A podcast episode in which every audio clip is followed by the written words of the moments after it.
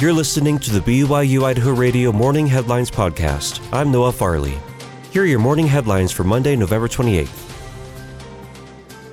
The public is invited to attend the lighting of the Idaho Capitol Christmas tree today. According to East Idaho News, entertainment from the 25th Army Band will start at 5:30 p.m. and complimentary cookies will be provided by the Walmart Bakery. Santa Claus and his elf will also be available for photos. The tree lighting ceremony will start at 6 p.m. with the governor and the first lady. The tree is expected to be lit around 7 p.m. People who attend the lighting are also encouraged to visit the governor's ceremonial office and the Capitol gift shop. A winter storm warning is in effect until 11 a.m. tomorrow. According to the National Weather Service in Pocatello, the areas of impact include Island Park, West Yellowstone, Driggs, Victor, Ashton, Tetonia, Jackson, Palisades, Swan Valley, Soda Springs, and Kilgore. Forecasters are predicting heavy snow in those areas, with total snowfall between 2 and 8 inches. There could be up to 11 inches on ridgetops and mountain passes. Winds could blow at speeds as high as 40 miles per hour as well. Officials are urging drivers to slow down and be careful.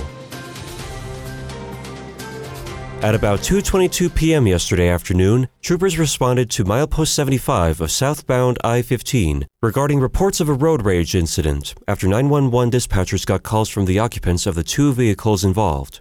According to a news release from the Idaho State Police, the troopers who arrived contacted the drivers of a silver 2004 Honda Accord and a gray 2017 Ford Explorer.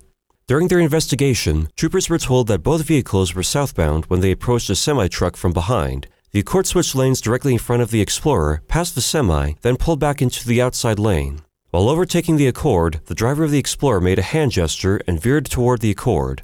The driver of the Accord pulled a pistol and fired several rounds, hitting the Explorer's tires. Both vehicles pulled over and the drivers cooperated with the investigation. The driver of the Accord, a 25 year old man from Pocatello, was arrested for aggravated assault, an unlawful discharge of a weapon at a vehicle. He was booked into the Bannock County Jail.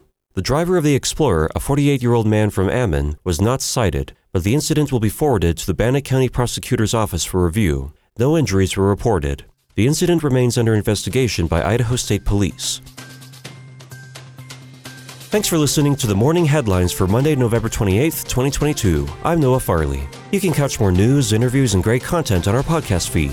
Just ask Alexa, Google, or Siri to play the latest BYU Idaho Radio podcast, or listen to us for free on your favorite podcast app, like Apple Podcasts, Google Podcasts, Spotify, SoundCloud, or Stitcher. This is BYU Idaho Radio.